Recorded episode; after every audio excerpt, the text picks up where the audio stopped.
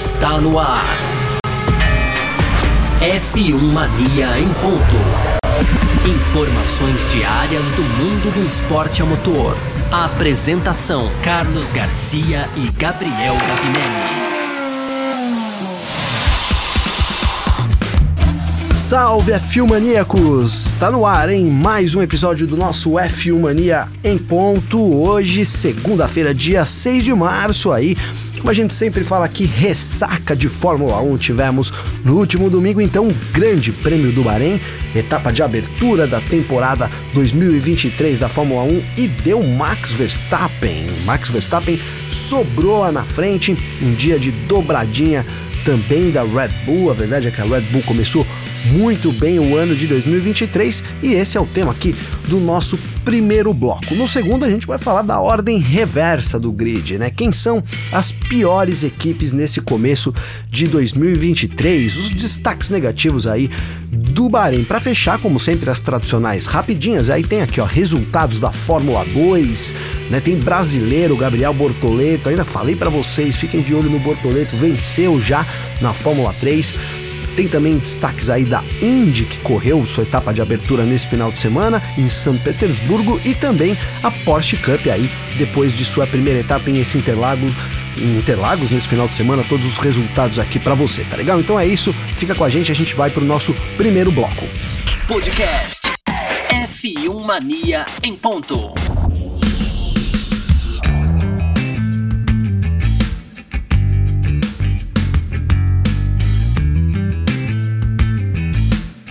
E abrindo aqui o primeiro bloco do nosso F1 Mania em ponto, dessa segunda-feira, dia 6 de março, e olha, até que enfim chegou né, o Grande Prêmio do Bahrein de Fórmula 1. Estávamos ansiosos pelo início da temporada 2023 da Fórmula 1. A pré-temporada aconteceu uma semana atrás, também lá no Bahrein, deixou mais dúvidas né, do que respostas, como sempre. E tivemos então a largada ali ao meio-dia do domingo, uma largada que favoreceu já o Max Verstappen, saiu na frente. A Ferrari, apesar do, do Leclerc ter pulado bem o Sainz, fez uma largada muito ruim, acabou ficando preso atrás do Sérgio Pérez e depois a gente lembra do que aconteceu lá no fim, né? O próprio Leclerc teve problemas de motor, né? Teve problemas com seu motor do SF23. Acabou que o Fernando Alonso então conseguiu esse pódio tão inesperado, sim, né? Você acha a gente considerar 2022 o pódio realmente do Fernando Alonso foi inesperado e aí deu dobradinha da Red Bull com Max Verstappen e Sérgio Pérez e o terceiro colocado então Fernando Alonso. Vou passar claro aqui para vocês os resultados, né, o resultado completo aí do Grande Prêmio do Bahrein desse domingo. Então, os top 3 a gente já tem aqui: Max Verstappen, Sérgio Pérez e Fernando Alonso. O quarto colocado foi o Carlos Sainz da Ferrari. Em quinto, Lewis Hamilton da Mercedes. O sexto foi Lance Stroll da Aston Martin. Na sétima posição, George Russell da Mercedes. O oitavo, Valtteri Bottas da Alfa Romeo. Completando o top 10, Pierre Gasly, uma recuperação, uma corrida de recuperação incrível aí do francês na nona posição e em décimo Alexander Albon da Williams. Tá, ainda completaram a prova aqui, ó, Yuki Tsunoda em décimo primeiro da AlphaTauri, décimo segundo foi o Logan Sargent da Williams, o décimo terceiro Kevin Magnussen da Haas, na décima quarta posição Nick De Vries da AlphaTauri, em décimo quinto Nico, Nico Huckenberg da Haas, décimo sexto foi o Guan Zhou da Alfa Romeo, completando os pilotos que terminaram o Grande Prêmio do Bahrein, Lando Norris ali amargando uma última posição. Né? Esteban Ocon acabou não completando depois de várias penalidades, aí somou três penalidades, 30 segundos de penalidade para o Esteban Ocon durante a corrida. Ele não completou, Charles Leclerc teve problemas de motor e o Oscar Piastri, que olha, verdade seja dita, ia fazer um começo bom ali de corrida, estava na frente do Lando Norris, ele teve problemas né, eletrônicos, chegou aí para os boxes para trocar ali o volante, acabou que não deu certo, mas também para fazer justiça, a McLaren teve um dia péssimo, né? O Lando Norris teve é, vários problemas ali, a equipe tentou durante toda a corrida corrigir isso, a gente viu, né? Eles tentando encher ali é, é, vários sistemas do Lando Norris durante a corrida e foi isso, um dia péssimo para se esquecer da McLaren, né? Acontece que depois dessa corrida, óbvio, né? Muita gente foi lá no nosso parque fechado. Vocês sabem, quando acaba a sessão aí de corrida, as sessões da Fórmula 1, na sexta, sábado e domingo, tem o parque fechado do F1 Mania lá no YouTube, né? Muita gente reclamando desse começo de domínio da Red Bull, né? E, e, e os comentários dão conta de que será que a temporada vai ser uma temporada chata, tendo em vista a, o domínio da Red Bull. E olha, eu, eu tenho uma opinião formada sobre isso, que é o seguinte: a Red Bull deve dominar mesmo essa temporada. Essa deve ser a tônica aí nos próximos anos, inclusive, porque começou muito bem a nova era da Fórmula 1 ali com, com, com, as novas regras aerodinâmicas do ano passado e as equipes têm que correr atrás. É muito mais difícil você correr atrás, né? Você tem que consertar ali um projeto do que você ter um projeto bem nascido, que foi o caso do RB18, e aí evoluindo ele ao longo do tempo. Né? Então eu vejo claramente isso nesse momento. Uma Red Bull que termina se não na mesma posição, talvez até à frente do que terminou no ano passado, um carro ainda mais acertado e as equipes tendo problemas, né? A Ferrari teve problema de confiabilidade, mas segue tendo problemas para administrar os pneus, é um problema crônico da Ferrari, foi no ano passado, parece ser o caso nesse ano também. E do outro lado, a Mercedes também sofrendo problemas, né? A Mercedes, é, o, o Toto Wolff deu diversas declarações, muito decepcionado com o resultado e com o desempenho que a Mercedes apresentou no domingo. E a verdade é que parece que a Mercedes começa atrás do que terminou o ano passado, né? As equipes avançaram um pouco mais aí Ferrari e Red Bull com relação à Mercedes, ao ponto de Aston Martin nesse momento ter um carro até melhor que a Mercedes também a Aston Martin na disputa direta ali, o Fernando Alonso acabou ultrapassando o Hamilton. É verdade que o Hamilton fez uma grande largada, né, passou ali tanto seu companheiro de equipe, George Russell, quanto o Fernando Alonso, mas é, em ritmo de corrida, a Aston Martin é um carro melhor. O, AM, né, o AMR 23 é um carro muito melhor nesse momento comparado com o W14. E, e parece, inclusive, que quem teria a chance aí de, de, de desafiar a Red Bull talvez nas próximas corridas. É, eu acho que na próxima corrida é um pouco cedo, apesar da Aston Martin já dizer que vem com melhorias, então seria a própria Aston Martin, né? Quem sabe nesse momento parece a equipe ali é mais bem postada. Eu desconfio da Ferrari, esse problema de confiabilidade do motor do Leclerc, assim, na primeira etapa, é, é uma ducha de água fria para quem esperava uma Ferrari né, à frente nesse ano. Não só isso, como o, o, SF23 parece ser um carro que herdou de novo, né, falando sobre isso, mas herdou os mesmos problemas do ano passado. Então, caminho difícil, muito difícil para Ferrari, assim, né, bandeira verde para Red Bull dominar, principalmente com Max Verstappen. Se a gente pegar a diferença aqui, né, foram 36 segundos, 38 segundos, na verdade, separando o Max Verstappen do terceiro colocado Fernando Alonso, 12 segundos aí né, separando o Verstappen do seu companheiro de equipe, o Pérez. Então, realmente um déficit muito grande, aí um gap muito grande das equipes para chegar na Red Bull, tá? Então a gente tem uma ideia que vou até trazer, acho que vale nesse momento, né? A gente tem a, classifica a classificação do campeonato de pilotos é a mesma que a ordem da corrida, né? Mas nos construtores, então acho que vale trazer aqui para a gente ter uma ideia de, de forças e pelo menos de resultados nesse primeiro momento, né? Então a Red Bull já tem 43 pontos lá na frente, 20 à frente já da Aston Martin, que é a segunda com 23 pontos. A Mercedes, nesse momento, como terceira força, somou 16 pontos e a Ferrari em quarta com 12, né? E aí vem a briga ali do pelotão intermediário, né? Dá para colocar isso um baita de um pelotão intermediário. A Alfa Romeo marcou 4 pontos, a Alpine 2, a Williams um pontinho e aí a AlphaTauri AlphaTauri, Haas e McLaren ainda não pontuaram, tá? Essa situação do campeonato nesse momento, lembrando que nessa semana a gente não tem Fórmula 1, no próximo final de semana já volta aí ah, o Grande Prêmio da Arábia Saudita, então segunda etapa de 2023, tá? Mas a gente vai falar então no próximo bloco aqui das equipes que decepcionaram e olha, teve algumas que decepcionaram muito, isso no nosso segundo bloco. Bora lá. F1 Mania em ponto.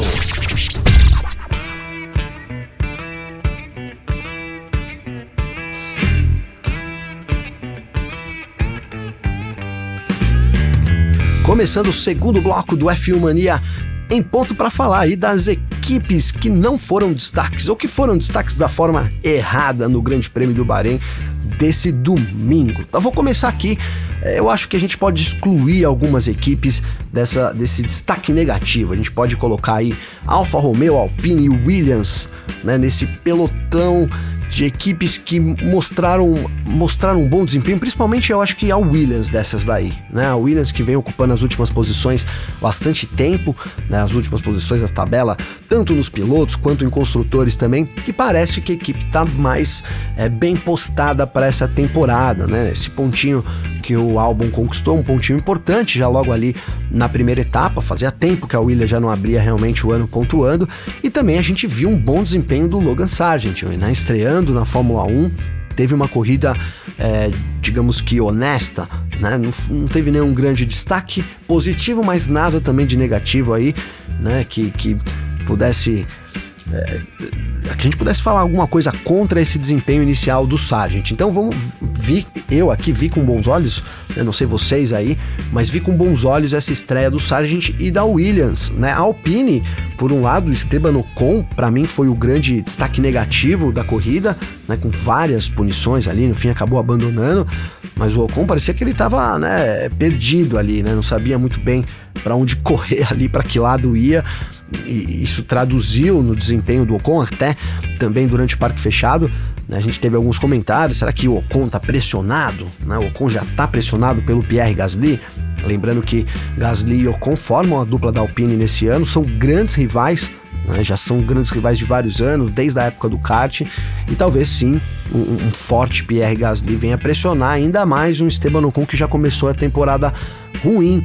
Né? Então, mas tirando o Esteban Ocon, o Pierre Gasly largou de último, terminou em nono, fez uma excelente corrida. Dá pra gente acreditar também no Bottas, uma boa corrida ali no final. É, foi uma corrida discreta do Bottas, ganhou quatro posições ao longo ali é, das 57 voltas, mas também no, né, no final ali foi atacado duramente pelo Gasly, conseguiu resistir a esses ataques, manteve ali também a oitava posição, uma posição boa para Alfa Romeo nesse começo, não foi o mesmo com o Guan fez uma corrida ali é, com alguns erros, também teve alguns, uma parada de box prejudicada, né? Mas a gente viu uma Alfa Romeo com potencial para andar ali na frente desse pelotão intermediário da Fórmula 1. Tá? E aí agora então falando do né, das equipes que foram, foram realmente um desastre, né? Vou começar pela Alpha Tauri.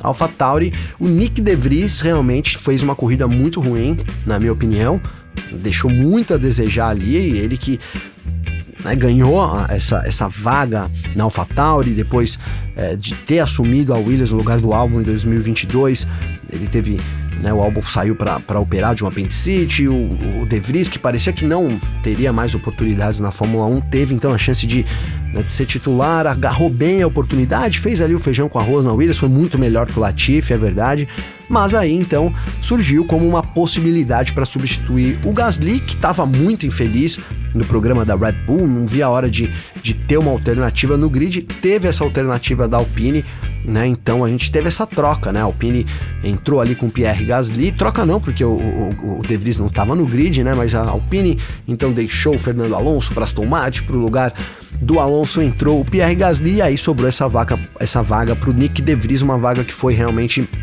a gente esperava muito do De Vries e nessa primeira corrida ele decepcionou, dá para dizer isso, né? Tsunoda colocou ele no bolso, e, nesse momento é ali, o, apesar né, de não ter pontuado nada demais também, AlphaTauri parece que esse ano de novo vai brigar pelas últimas posições.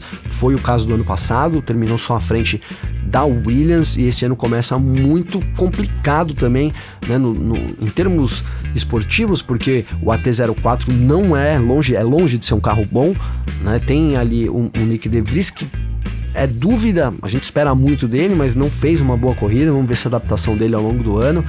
Né? E por outro lado, fora da pista, também muitos rumores aí de que, inclusive, a AlphaTauri pode ser vendida. Né? É bem verdade que o Franz Toast é, desmentiu, vou usar essa palavra, desmentiu esses rumores, mas, né, na Fórmula 1, quando a fumaça a fogo, talvez seja isso também, apontando para a AlphaTauri, que começa a temporada muito ruim. E aí, antes de falar da McLaren aqui, que é a grande decepção dessa primeira temporada, a Haas também ficou muito atrás do que a gente esperava. É verdade que não dá para esperar muito da Haas, mas se a gente levar em consideração ano passado, um começo bom da equipe norte-americana, esse ano ficou também muito distante daquele começo bom. A gente sabe que a Haas peca bastante na evolução do carro ao longo do ano, então dá para esperar problemas sérios, né, para a equipe norte-americana. O, o, Magnussen ficou muito bravo lá na qualificação, quando não conseguiu é, né, se qualificar direito. O Huckenberg largou da décima posição, mas fez uma largada muito ruim, já perdeu quatro posições ali na primeira volta, mais uma depois ali disputando diretamente com o Tsunoda, e acabou que né, o, o próprio Huckenberg terminou ali se não fazendo o que o Mick Schumacher fazia no ano passado, talvez até pior, né? Então, na, um, um, prospecto não bom para a Haas nesse começo de ano, levando em consideração que a equipe sempre desponta um pouco melhor ali nas primeiras corridas, acaba, né, como já disse, perdendo no, no, no quesito desenvolvimento. Então, liga um alerta amarelo aí na Haas e aí na McLaren, com certeza, né, alerta vermelho ligado na McLaren, né? A McLaren realmente fez uma, uma corrida muito ruim, uma pré-temporada muito ruim. Na verdade, o, o, buraco da McLaren é muito mais embaixo, vou colocar assim, porque já no ano passado foi uma temporada terrível né? A gente colocou muita culpa também no Daniel Ricardo, o Ricardo que durante todo o tempo aí tentou se adaptar, não conseguiu se adaptar com o carro. Verdade que ele andou atrás do Norris também, mas o próprio Norris também não conseguiu nada de muito assim em 2022, né? 2021 foi um ano um pouco melhor. Mas aí vem nessa montanha russa decrescente a McLaren. E aí culminou com uma pré-temporada de 2023 péssima, cheia de problemas, né, que não poderia né, traduzir em outra coisa, não fosse uma primeira corrida também muito ruim. Né? Eu destaco aqui o, o, Piastri, que começou a corrida de forma. Começou a corrida fazendo ali o que, que a gente até ficou surpreso, ele conquistou algumas posições, chegou a tentar ir um pouco para frente, não fazia, não fez umas primeiras, porque ele durou poucas voltas, né? Então não fez as primeiras voltas ruins, estava até na frente do Norris, mas a verdade é que o Norris também começou com problemas já na corrida, a mesma coisa com o Piastri, depois acabou recorrendo, né, recolhendo os carros, o seu carro no box. O Norris tentou ficar na pista, né, ali meio que numa sobrevida ali, mas também não conseguiu fazer muito. Então nesse momento com uma equipe tão frágil quanto que é a McLaren, quando tão, um carro tão, é, tão desengonçado, eu vou usar essa palavra, é, tão fora do, do, do que a gente espera, que é o MCL 60, não dá nem para colocar culpa nos pilotos, né? Eu acho que menor, os menores culpados são os pilotos. Tentaram ali fazer.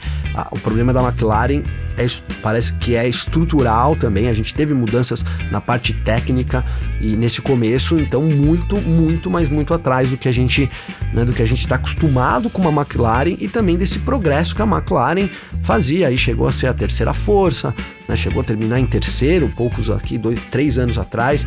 Então a gente esperava até um avanço da McLaren, mas na verdade é que caiu muito. E hoje é, né? Depois do que a gente viu lá no Bahrein, é a pior equipe do grid da Fórmula 1. Então, um perigo imenso para a McLaren, para o Zac Brown. A gente sabe também que a McLaren enfrenta dificuldades financeiras. Talvez um ano assim, na última posição, um ano muito ruim.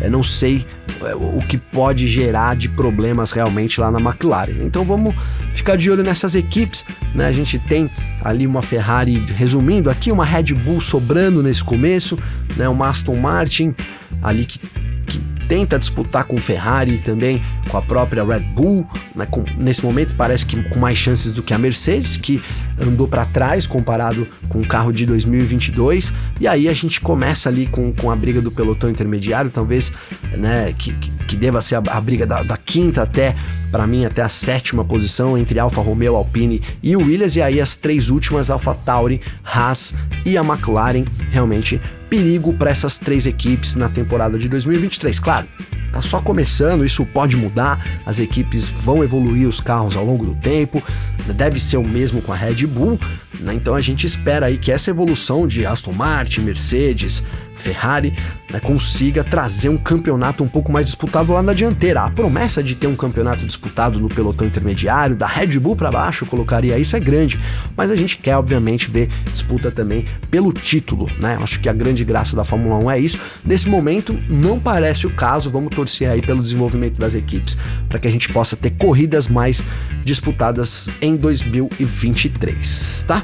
Vamos fechando o nosso segundo bloco. No terceiro, as rapidinhas e os resultados do final de semana. F1 Mania em ponto.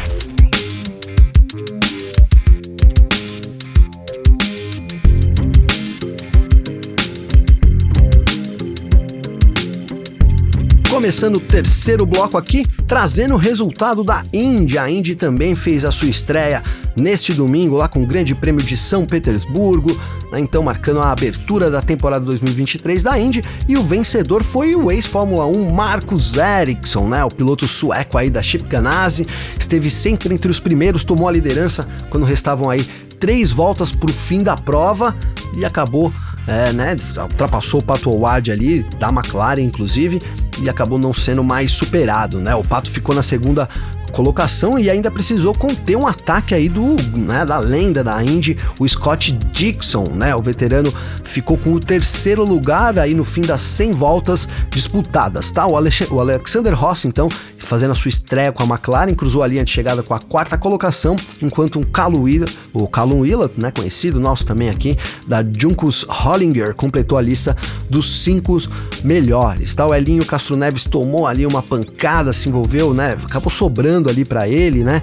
Foram, na verdade, dois acidentes muito fortes durante a corrida, né? No primeiro ali, logo na largada, o, o Santino Ferrucci acabou tocando o brasileiro, Elinho Castro Neves, né? E e aí provocou um engavetamento, né? Sem conseguir desviar disso, o De Francesco também bateu e foi acertado aí em cheio pelo Pedersen, né? Acabou decolando, foi um acidente muito fortíssimo logo na largada e aí na volta 42, né? O VK acabou batendo no Kirkwood, né? E passou por cima do carro do holandês aí. Apesar do forte acidente, os pilotos estão bem, tá? A Indy continua aí no dia 2 de abril, com a etapa realizada lá no Texas, primeiro circuito oval do ano, então, para os pilotos da categoria norte-americana, indicar também corridas sempre muito disputadas, foi o caso desse final de semana. Tá e aí passando mais resultados aqui para vocês também, tá na Porsche Cup, então tivemos vitórias aí nesse final de semana, também estreando ali, né, bastante gente, 12 mil espectadores em Interlagos, né, as corridas da Cup, da carreira Cup da Sprint Challenge foram bastante movimentadas até o final, né, a vitória então ficou da corrida 1 com seu Feldman por 0,1, né, um décimo ali, apenas separando, né, na divisão dos carros 991.2, Sadak Leite venceu pela primeira vez na carreira com uma margem apertadíssima também de 0,1 0,90, né, 90 milésimos de segundo, tá? Já na corrida 2,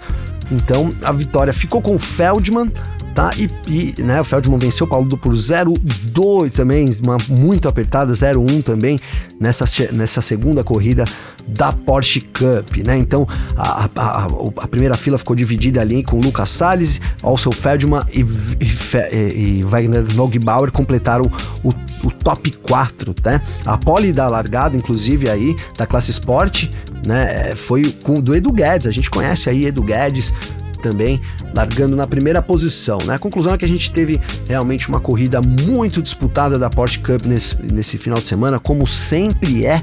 Né? Então a Porsche Cup já mostrando aí as suas garras nesse final de semana. Até só para trazer aqui mais um destaque ainda da Porsche, né? É, o Gustavo Zanon voltou às pistas aí para a disputa da primeira etapa da Porsche, né? Ele acabou enfrentando problemas, mas também destacou né, a, a, grande corrida ali que ele fez, né? Ó, disse ele aqui: estou contente com a nossa velocidade, já tinha ganho 11 posições na segunda prova, estava disputando as duas primeiras posições, mas infelizmente quando pisei no frio tive algum problema que o carro não parou né, pediu aí desculpas ao meu colega pela batida e agora usar a matemática dos, estar, dos descartes e seguir em frente para disputar o título.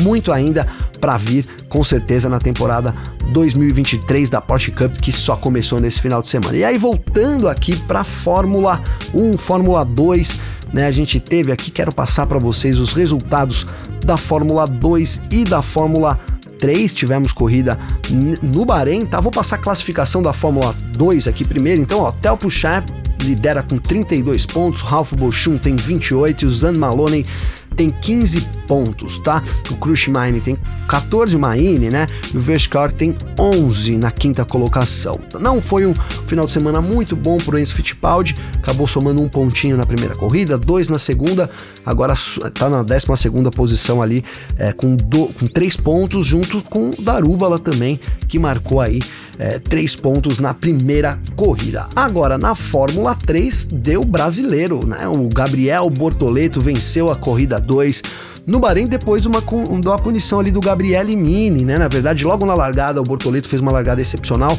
passou o Mini e depois foi o reultrapassado ali na relargada. E aí, o Mini então sofreu uma punição de 5 segundos por um erro no procedimento de largada, deixou a posição para o brasileiro que venceu tranquilamente aí, tranquilamente bem naquelas, né? Mas conseguiu uma vitória, digamos que uma boa vitória o Bortoleto, já marcando o seu nome nessa etapa de abertura aí da Fórmula 3. Tá falando ainda dos brasileiros, tem o Caio Collet e, e também né, o, o, próprio Roberto Faria, o Caio Collet foi o 14 e o Roberto Faria ficou em 25 isso na corrida 2. Passando aqui a, o resultado, né, o campeonato, o campeonato de pilotos aí da Fórmula 3, o Bortoleto lidera com 26 pontos, o Oliver Goethe é o segundo com 18 e o Dino Beganovic é o terceiro com 15 pontos. Tá falando dos brasileiros aqui, então, na verdade, o Caio Collet é o oitavo, marcou 8 pontos na corrida 1 e o Roberto Faria não pontuou, segue ali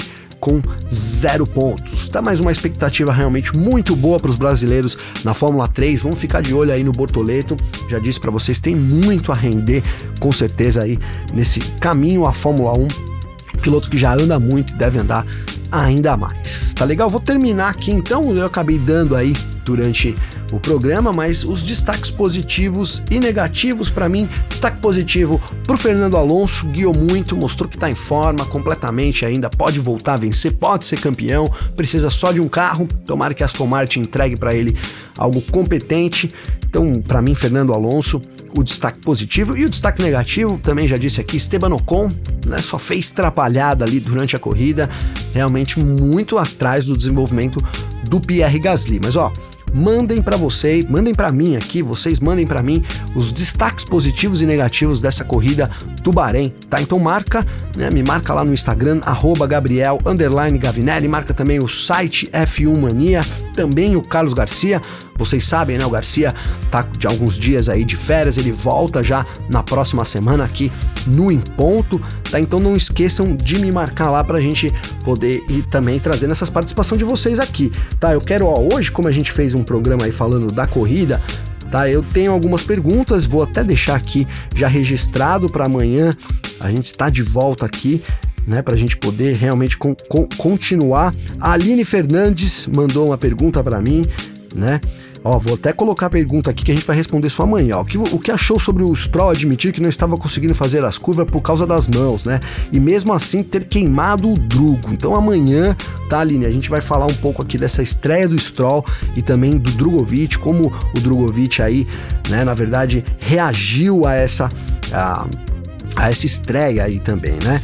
E aqui vou trazer um comentário do Eric também, ele colocou aqui para mim, ó, ainda é, é, prematuro, né, mas foi interessante ver a Haas em quarto com pneus médios, né? Será que a Red Bull tá segurando o carro? Alonso tá na briga da pole, isso antes dos treinos, né, Eric? Então a gente teve essa, essas respostas aí, né? A, a Haas aparentemente ali né, não, não, vai não vai seguir com as nossas expectativas. A Red Bull estava sim segurando o carro, né? E o Alonso na briga pela pole, nesse momento, é otimismo demais. Pode acontecer, obviamente, mas depende do desenvolvimento, depende do que a Aston Martin tem planejado para esse ano e do que a Red Bull também. Né? Podemos ver, quem sabe, uma disputa aí até o fim do ano do Alonso pela pole seria muito interessante, certo, Eric? Obrigado pela participação. Então amanhã eu trago aqui a resposta também da Aline. A gente vai falar pouco sobre Drogovic e o Stroll. Agradeço sempre a participação de vocês. Muito obrigado. Tamo junto, mandem aí suas sugestões para Gabriel Gavinelli para a gente trazer nas pautas aqui durante essa semana, tá legal? Então vou ficando por aqui desejando uma ótima semana para vocês. Estamos só começando, é segunda-feira, Tá legal? Volto amanhã aí com o nosso F1 Mania em ponto. Um grande abraço e até mais. Informações diárias do mundo do esporte a motor. Podcast F1 Mania em ponto.